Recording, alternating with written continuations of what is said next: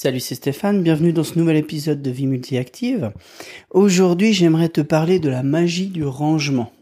Alors, la magie du rangement, je sais pas si tu as déjà entendu parler, c'est un livre de Marie Kondo, qui est une japonaise qui s'est spécialisée euh, dans le rangement, elle est consultante en rangement d'intérieur. Et euh, j'ai beaucoup entendu parler de ce bouquin, il revenait beaucoup par la bande. Et puis, euh, finalement, bah, j'ai décidé de le lire. Alors, j'ai je te cache pas, été un peu déçu. Je m'attendais à plus que ça. Et puis dans un deuxième temps, en réfléchissant, je me suis dit que finalement, j'étais peut-être pas le public cible parce que j'ai déjà un environnement minimaliste depuis euh, pas mal de temps. Donc dans minimaliste, comprends que je ne garde jamais des choses qui ne me servent à rien. Donc je suis pas un cas désespéré comme euh, elle aime bien en citer dans le bouquin. Et il s'avère que donc je te recommanderais pas de lire ou ne pas lire le livre, à toi de voir si tu as envie de progresser dans le rangement, mais il y a quand même quelques concepts clés que j'ai bien aimés et que j'aimerais te, te partager dans ce, cet épisode de podcast. Euh, premier concept, ranger, ça s'apprend. C'est en fait, en fait, c'est assez intéressant de voir que euh, on, part du principe que le rangement, c'est une de ces choses un peu inné que tout le monde est censé avoir, alors qu'en fait, si on t'a jamais appris à ranger, bah tu sais pas.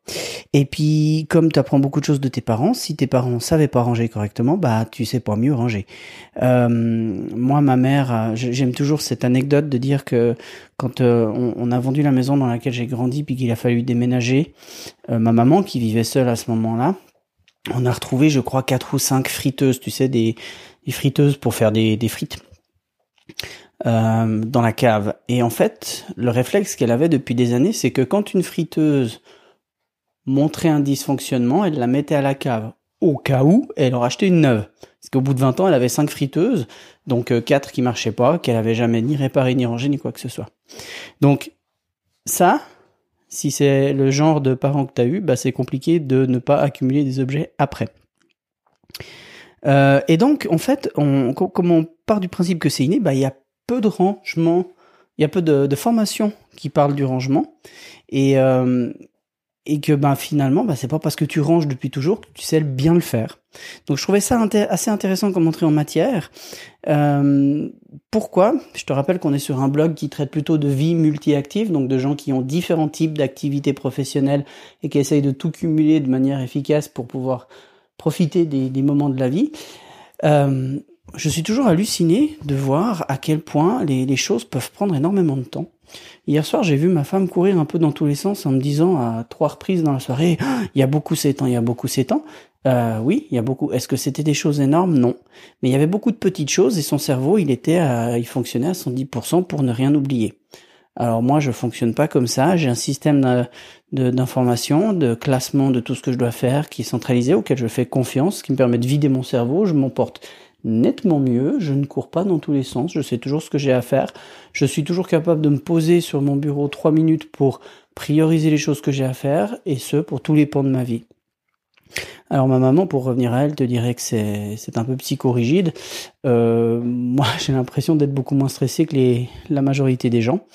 Là où ça deviendrait psychorigide, c'est si tu ne conçois pas de replanifier, restructurer ta vie, de, de, de jouer en fait avec l'imprévu, l'imprévu qui est quotidien, hein, je veux dire, c'est la vie, l'imprévu. J'ai pas une journée qui se passe comme c'était prévu. L'important, c'est que je suis capable de me réajuster en permanence. Donc ça, c'est important. Et pourquoi j'y arrive? Bah Parce que j'ai pas 300 millions de choses partout. D'où l'intérêt de lire ce livre de la magie du rangement. Tu vois la boucle de pensée euh, C'est au cas où tu pensais que je m'étais perdu dans mes, dans mes réflexions. Non, non, je suis toujours dessus. Donc, autre point intéressant euh, de Marie Kondo, c'est qu'elle a elle prend le contre-pied de beaucoup beaucoup de méthodes de rangement qui disent faites un truc à la fois, prenez un tiroir, allez-y, etc. Elle, elle prend l'inverse complet, elle dit tu fais tout d'un coup, sinon tu y arriveras jamais.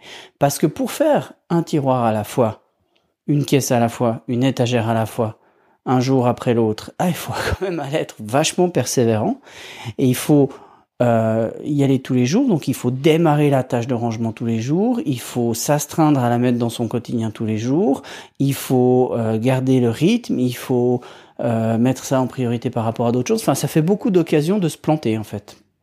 Ça fait beaucoup d'occasions de ne plus continuer le rangement. Et elle, elle dit, si tu commences à partir comme ça, tu finiras jamais. Donc pour elle, c'est tout d'un coup, Et une fois que c'est fini, c'est fini.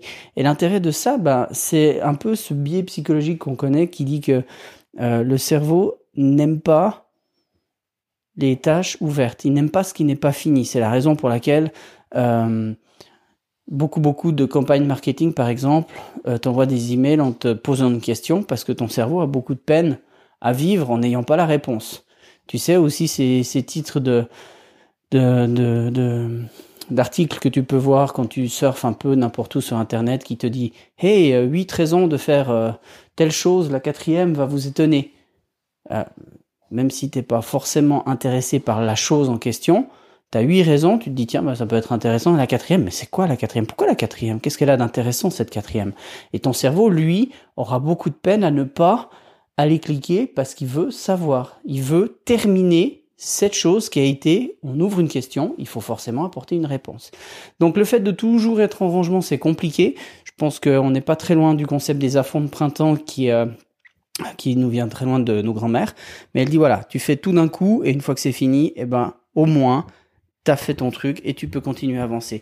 L'intérêt ou le point un peu piégeant de cette technique-là, c'est que le moment où ton intérieur est complètement rangé, où tu as débarrassé tout ce qui ne te servait plus à rien et que tu te retrouves avec quelque chose de très minimaliste en nombre d'objets, de très finalement épuré, bah tu as beaucoup plus de place dans ta vie, donc dans ton cerveau, donc tu peux t'intéresser aux vraies questions.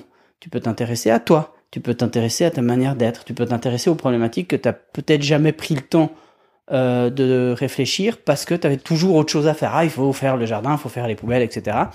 Et ça, c'est c'est assez intéressant, mais ça peut faire peur. Donc, sache que si tu décides de faire des affonds et puis de refaire des, des rangements assez drastiques, tu risques de te retrouver avec aucune autre possibilité que de réfléchir sur des questions un peu clés et profondes.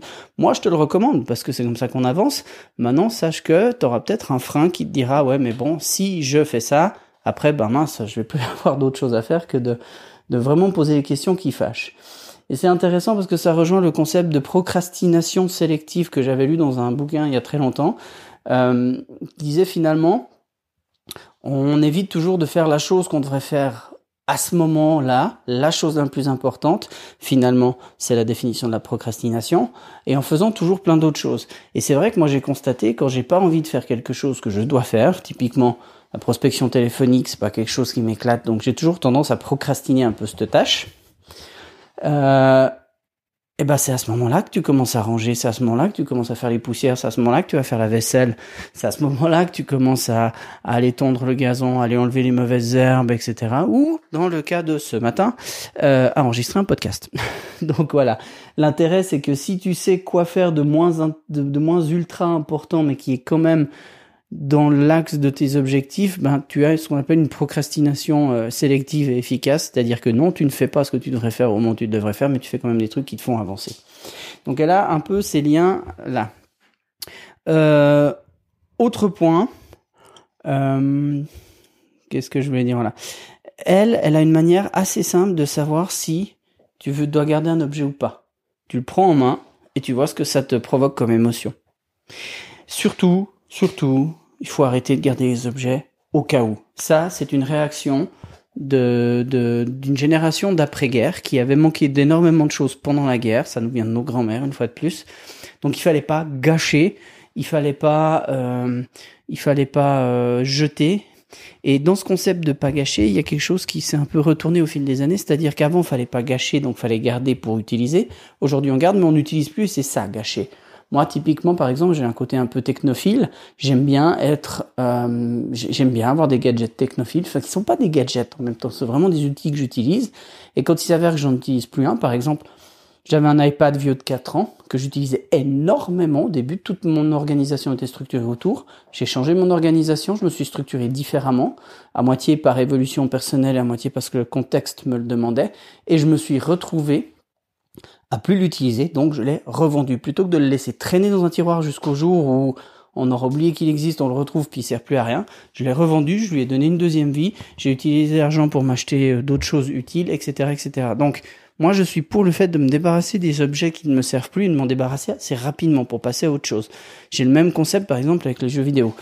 Euh, j'ai 42 ans, j'aime les jeux vidéo, j'en fais pas 500 parce que j'ai plus le temps je les sélectionne soigneusement. Donc moi, je préfère faire des jeux vidéo euh, de type solo, qui sont des jeux qu'on termine en 10, 12, 15 heures de temps. Et une fois que j'ai terminé cette histoire, ce scénario, eh ben je revends le jeu. Je le refais plus, je le revends, je passe à autre chose. J'ai juste plaisir. Comme un livre. Tu lis un livre, si tu sais que tu ne le reliras jamais, bah tu le donnes plus loin et puis on passe à autre chose. Donc ça, ça permet vraiment de pas euh, cumuler des choses euh, énormes, énormes, énormes. Et euh, j'ai eu un, un, sourire récemment. J'ai une voisine qui va déménager. C'est une ce que moi j'appelle une petite jeune, encore une preuve que je suis assez vieux. Euh, elle a, je dirais, quelque chose comme 25 ans, et puis bah, elle déménage pour se mettre en ménage avec son copain. Jusque-là, d'un classique phénoménal. Sauf que l'autre jour, elle me regarde et puis elle me fait, vous savez, dans ma famille, on ne jette jamais, parce que ça peut servir. On garde tout au cas où. Et là, elle prend une respiration, puis elle me fait, c'est une connerie phénoménale. Et en fait, je la vois circuler depuis quelques jours avec des sacs poubelles où elle doit faire ce rangement, elle doit faire ce tri, elle doit faire ses choix. Et je pense que pour elle, ça doit être assez éprouvant parce qu'elle n'a jamais fait ça de sa vie. Aujourd'hui, elle se rend compte qu'il y a plein de choses dont elle n'a pas besoin. Elle va passer à un autre stade de vie et puis il faut qu'elle fasse un peu place nette pour tout ce qui va rentrer dans sa vie après. Et pour ça, bah, il n'y a pas d'autre choix que de faire le deuil de certaines choses qu'on a encore mais qui ne servent peut-être à rien. Donc voilà, c'est tout ce que je voulais te dire pour aujourd'hui. Tu vois que se structurer une vie saine et multi-active, ça peut passer par différents sujets comme celui du rangement de ton intérieur. Je te mets dans les notes du podcast le lien vers le livre de Marie Kondo si tu souhaites le lire. Il y a beaucoup plus de choses. Moi, j'en ai gardé ce que je t'en ai dit globalement. Ça me convient bien, mais par contre, je le rends actionnable. Donc ça, c'est ma méthode de, de, gestion des informations. Toi, tu pourrais avoir envie de lire tous les cas qu'il y a dedans, etc. Et puis de toute façon, Marie Kondo a une énorme communauté sur Internet de grands, grands fans, de gens qui partagent des photos entre avant et après les, les, euh, les rangements. Et puis c'est aussi quelque chose qui peut être intéressant parce que ça peut donner de l'inspiration pour avancer. Nous, on se retrouve pour un prochain épisode. Euh, ah oui, je voulais dire aussi, je suis désolé, j'ai pas beaucoup publié ces derniers temps. J'ai des gros chantiers. Tu peux aller voir sur le blog zenefficace.com. Je publie des petites brèves. Euh, J'explique aussi pourquoi j'ai pas beaucoup de temps pour les podcasts ces, ces jours, mais que ça devrait revenir mieux euh, dans quelques jours. Donc nous, on se retrouve à ce moment-là. D'ici là, n'oublie pas que ta vie, même multi-active, c'est ici et maintenant. Salut